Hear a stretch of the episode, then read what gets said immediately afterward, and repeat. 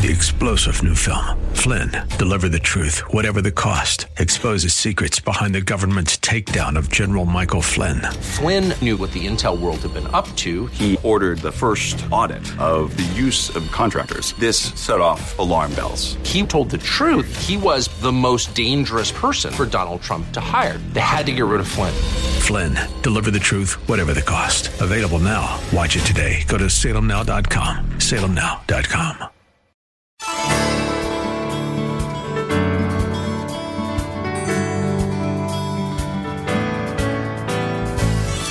Hello again and welcome as we lift up Jesus with Pastor Dudley Rutherford. I'm Kyle Welch. If you've been searching for a place to be spiritually fed, you have found it. Like you, we believe the Holy Bible contains the spiritual nourishment we need to become faithful servants God requires to help grow His kingdom here on earth. This program is part of an outreach ministry from Shepherd Church, located in Los Angeles, California. Our teaching pastor is Dudley Rutherford, and we join him right now with today's message.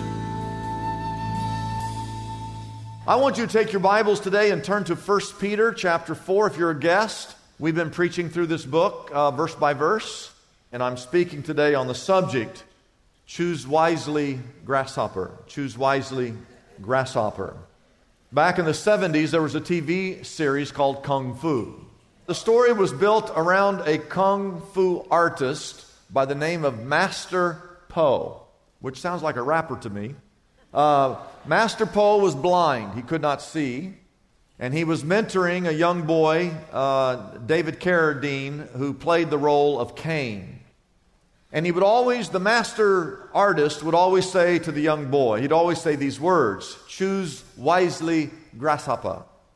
And the reason what he was saying there was in the process of the decisions you make, make sure that you make the wise decision, the wise choice.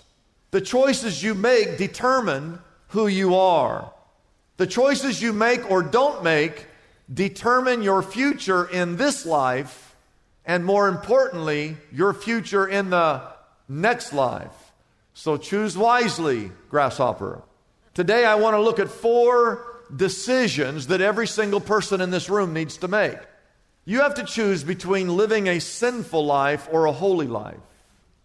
When you get out of bed in the morning, before your feet hit the floor, you have to choose. Who are you going to live for today? Yourself or for God? I want you to look at 1 Peter chapter 4. Therefore, since Christ suffered in his body, Peter writes, You need to arm yourselves also with the same attitude. What does that mean? That means that as Christ was willing to suffer because he willingly laid down his life. He willingly suffered so that you and I could have everlasting life. And in the same way that he was willing to suffer, what Peter is saying to the Christians who are suffering, it's okay. You too should be willing to suffer, if need be, for the sake of Christ. You should arm yourselves with the same attitude because he has suffered in his body is done with sin. He died for sin. He died for my sin. He died for your sin. Verse 2 As a result, speaking about the Lord, he does not live the rest of his earthly life for evil human desires, but he rather lives for the will of God. Remember, Jesus said, Not my will, but thine will be done. Jesus did not, even though he was tempted in every way, he never yielded to sin when he was here on this earth. You see, I think the big issue, the big decision, is are you willing to suffer for Christ? Are you willing to lay down your life, if need be, for the sake of the gospel? If you're willing to suffer for Christ, you should be able to overcome any sin that you're wrestling with, because we all wrestle with sin all the time. You got your mind on the wrong thing. It's, you're worried about the sin. You need to be worried are you willing to sacrifice everything on behalf of Christ? If you are, you should be able to conquer any sin. You don't even need to live the rest of your life for earthly desires because you've made the greater choice. Now look at verse 3. For you have already spent enough time in the past doing what pagans choose to do And he tells you what pagans do. They live in debauchery, lust, drunkenness, orgies, carousing, and detestable idolatry. What he's saying here is this when you became a Christian, you left your pagan ways. In fact, he says, You've already spent enough time doing all the things the pagans do, didn't you? Now that you're saved, now that you're a Christian, you no longer live the same way that the pagans lived. They made choices to live like that. Once you become a Christian, you no longer live like the pagans do, right? And then we come to verse 4. He says, uh, They, the pagans, they think it's strange that you do not plunge with them into the same flood of dissipation, and so they heap abuse or ridicule on you. The point is this if you decide that you're going to live a pure life, if you decide you're going to live a Christ like life, and you're no longer going to do what the pagans do, those pagans are going to think you're the strangest people that they've ever met. And they're going to ridicule you. They're going to throw abuse on you because you're not going along with them. They're going to make fun of you. Look at verse 4 again. They think it strange that you do not plunge with them into the same flood of dissipation, and they will heap ridicule, abuse on you. And when that happens, and what Peter's telling us is don't be surprised when the world mocks you. It's normal for anyone in this culture who decides that you're going to live a pure, holy life, they're going to make fun of you. The fact is, some of us we go right along with the world because we're afraid of the ridicule. Some of you, when you do wrong, you know you shouldn't be doing some of those things, but you do them anyway because you're not willing to take the ridicule and the abuse that they will throw upon you. I say to you, grow up. Stop being a spiritual baby. Jesus died. He died for you. He died for me. We should be willing to die to sin. Uh, well, people are going to make fun of me. Who cares? Well, they're going to write me off as a friend. Well, find some other friends. Well, they don't like it that I don't go party with them anymore. Tough taco, I always say to them. the thing that you have to always remember is this if they persecuted Jesus, they're going to persecute you.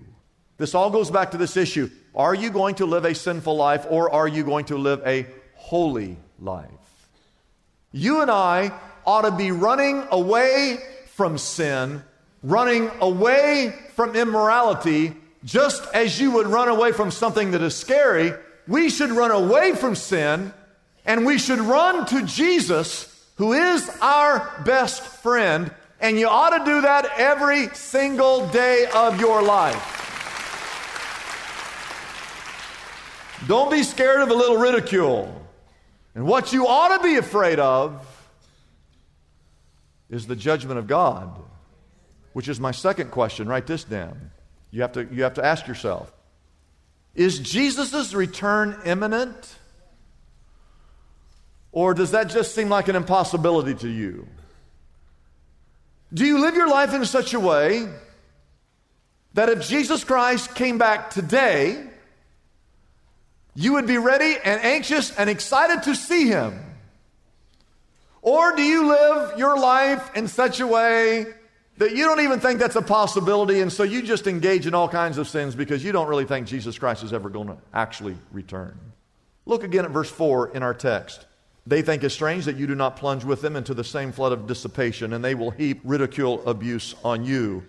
But they, the pagans, will have to give an account to him who is ready to judge the living and the what? The dead. And skip down to verse 7. Look at verse 7, the first seven words. Peter says, The end of all things is what?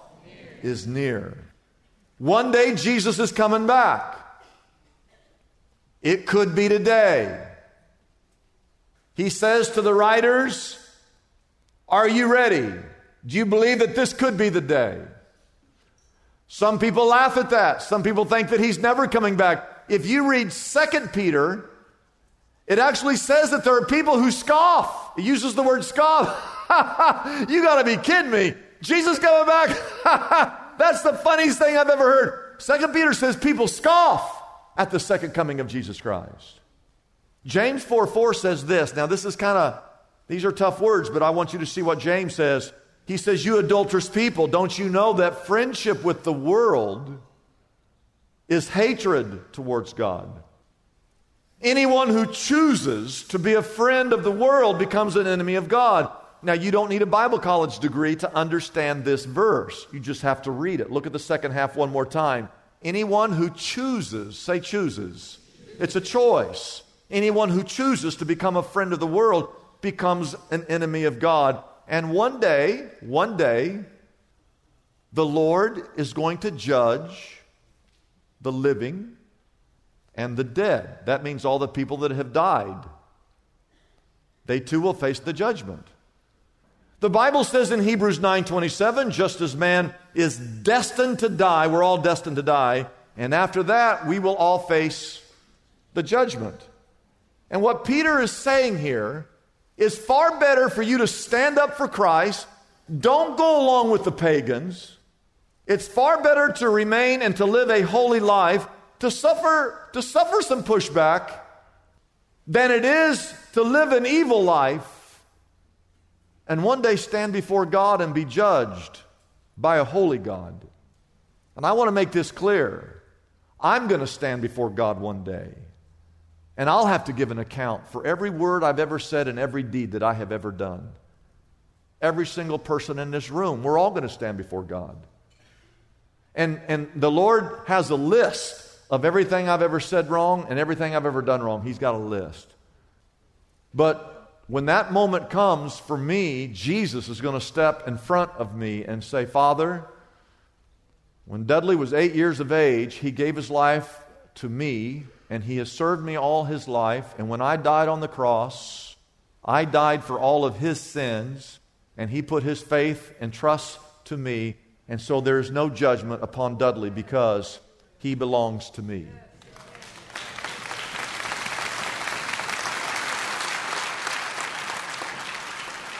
And so I ask you again are you ready? If Jesus Christ came back today, are you ready to stand before God? Have you given your life to Jesus Christ? Amen? Amen? The third question is this Are you going to serve in the church or are you going to go it alone? Are you going to serve in the church or are you just going it alone? This letter, 1 Peter, is written to Christians. We, the church, Everybody say the church. We are, according to the Bible, we are the bride of Christ. The moment you got saved, God put you in the church, and we are his bride. Now, he's gone. He's been gone for 2,000 years, but he's going to return one day, and it's near. And when he comes back, he's going to gather up the church, those of us that are saved. He's going to take all of us and He's going to take us back into heaven. And right now, for the last 2,000 years, He's been preparing our heavenly home. And one day, when the Lord returns, He's going to take the church and He's going to take us and we're going to go and live with Him forever. Now, until He comes back, every single person has a role. You have a job, you have a purpose. And as you as you read through this in context, the context is even if you're hurting, even if you're suffering, even if you feel like you're being persecuted, God says, I still got a job for you. You can't just go hide. I need you. I need you in the church. Let's read through this. Look at verse 8. Above all. Now, he said a lot of stuff, but now he says, above all that stuff, Love, everybody say love. Love each other. Oh, I love this next word deeply. Because love covers over a multitude of sins. What does that mean? Well, it means a lot of things. It means that if you've done wrong against me, my love for you overlooks that wrongness that you did to me. That's what this whole thing is about. Don't, don't return insult with insult, but insult with blessing. The only way you do that is if you love somebody. Somebody does wrong, you love them anyway. Your love can, your love can, can forgive when most of the world could never forgive, right? And uh, love covers a multitude of sins. To me, that means that when someone does wrong and they repent of that, that, that you don't gossip about it. Because a lot of times someone comes and they're sorry and they repent, and then we go off and we gossip about it. But God's already forgiven the, them for it, but we keep it alive with our gossip. Love covers a multitudes of sin. And then he says in verse 9, offer hospitality to one another without grumbling. I think of all the life group hosts. You ever hold a life group at your house? Oh, no, I got to clean the house again. They're coming over. We just did this last week. I got to do it again. Offer a hospitality without grumbling. Verse 10 each one should use whatever gift he has received to serve others, faithfully administering God's grace in its various forms. Verse 11 if anyone speaks, he should do it as one speaking the very words of God.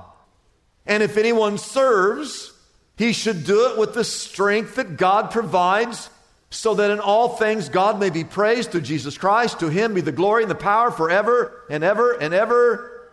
Amen. Every single person here has a job. You have a task.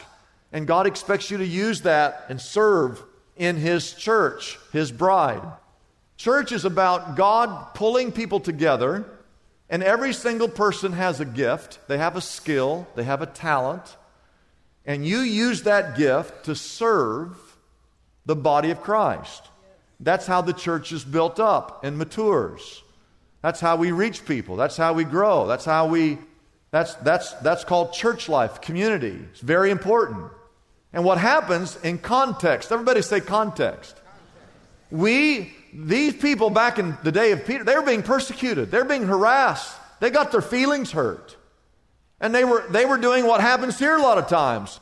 We finally get a volunteer, we finally train them, we finally get them in their place, and they get their feelings hurt and they quit.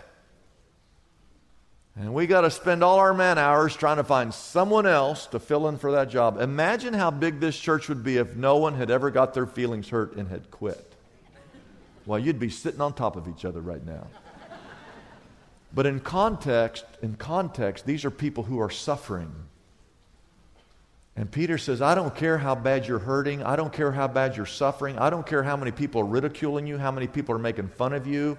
I still need you in the church, loving one another deeply, offering hospitality to one another without grumbling, speaking the very words that God would speak, and serving with the strength that God gives you. There's still a church. We still need you. He's saying, I don't care how bad you're hurting. We need you working in the church.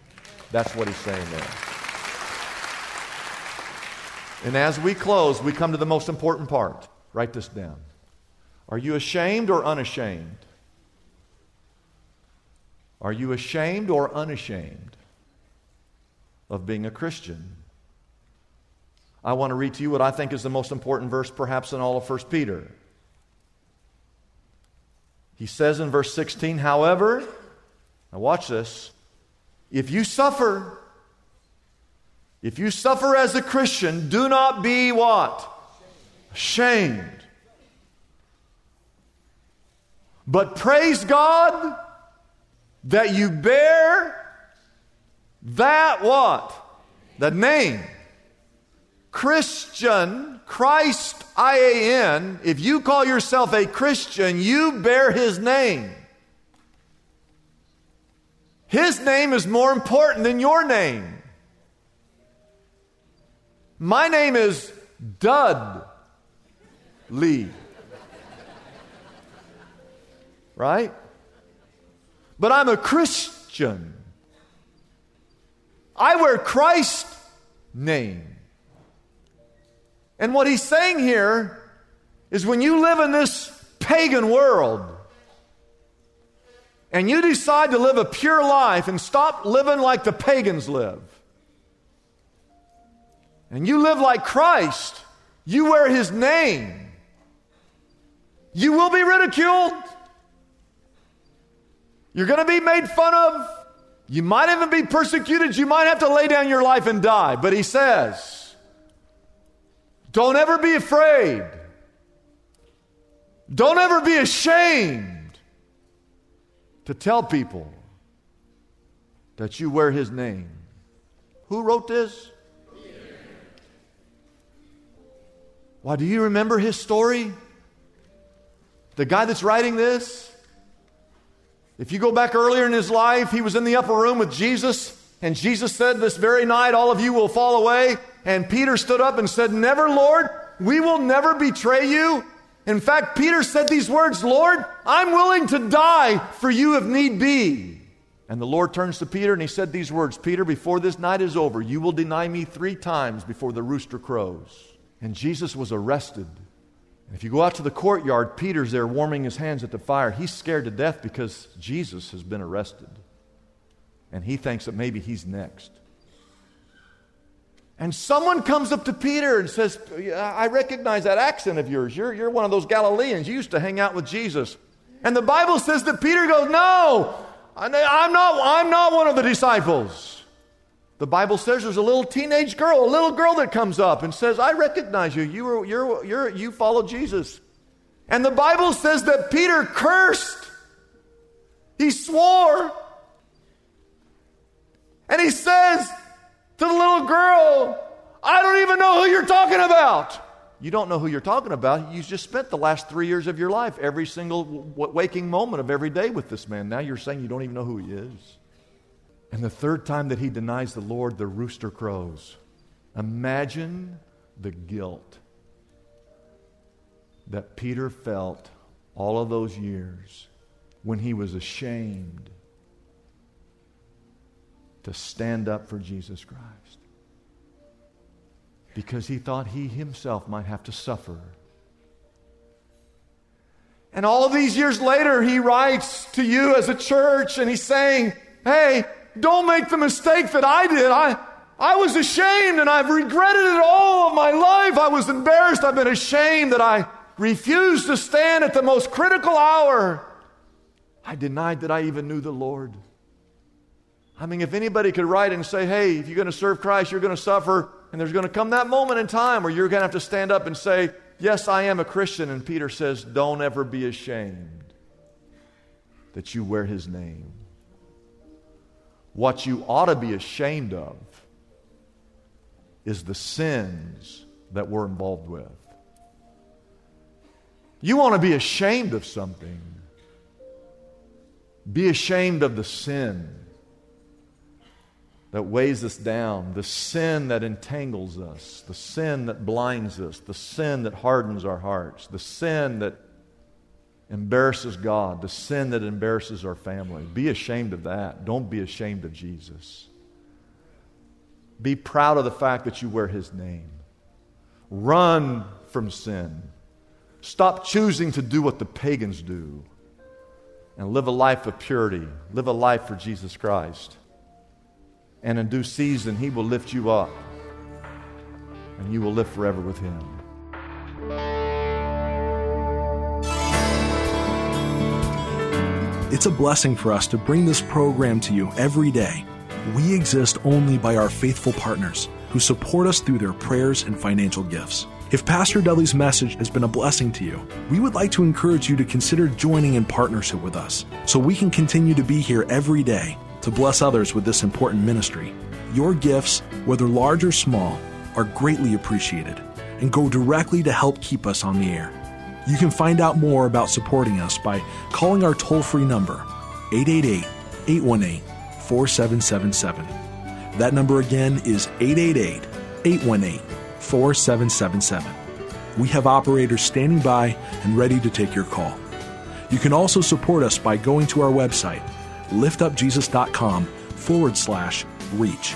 That address again is liftupjesus.com forward slash and then the word reach. Wouldn't it be great if there were accessible answers to our spiritual problems? Just like there's a smartphone app for calculating a tip or getting directions to a local store.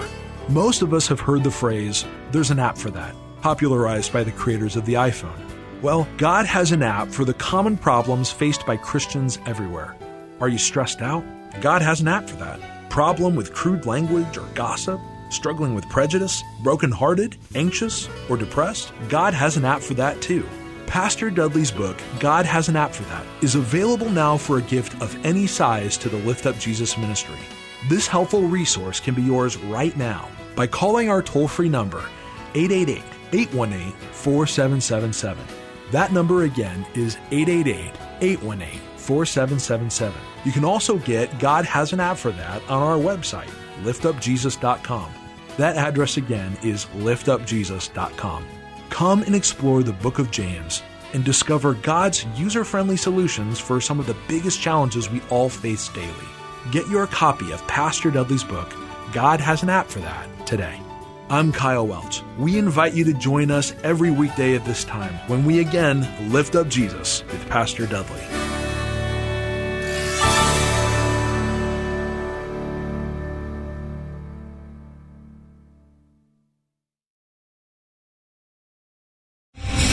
Star general Michael J. Flynn, head of the Pentagon Intelligence Agency, knew all the government's dirty secrets. He was one of the most respected generals in the military. Flynn knew what the intel world had been up to. He understood its funding. He ordered the first audit of the use of contractors. This set off alarm bells. The explosive new documentary, Flynn, Deliver the Truth, Whatever the Cost, uncovers the facts behind this scandal. Flynn told the truth. He was the most dangerous person for Donald Trump to hire. I find out the worst enemy that I'm going to face in my life is right here in America. They took my assessment and they wanted me to change it. And I was like, I'm not changing it. They had to get rid of Flynn. With in depth interviews, archival footage, and never before seen personal records of the man behind the headlines. I just felt like I was drowning. Flynn, deliver the truth, whatever the cost. Available now. Watch it today. Go to salemnow.com. Salemnow.com.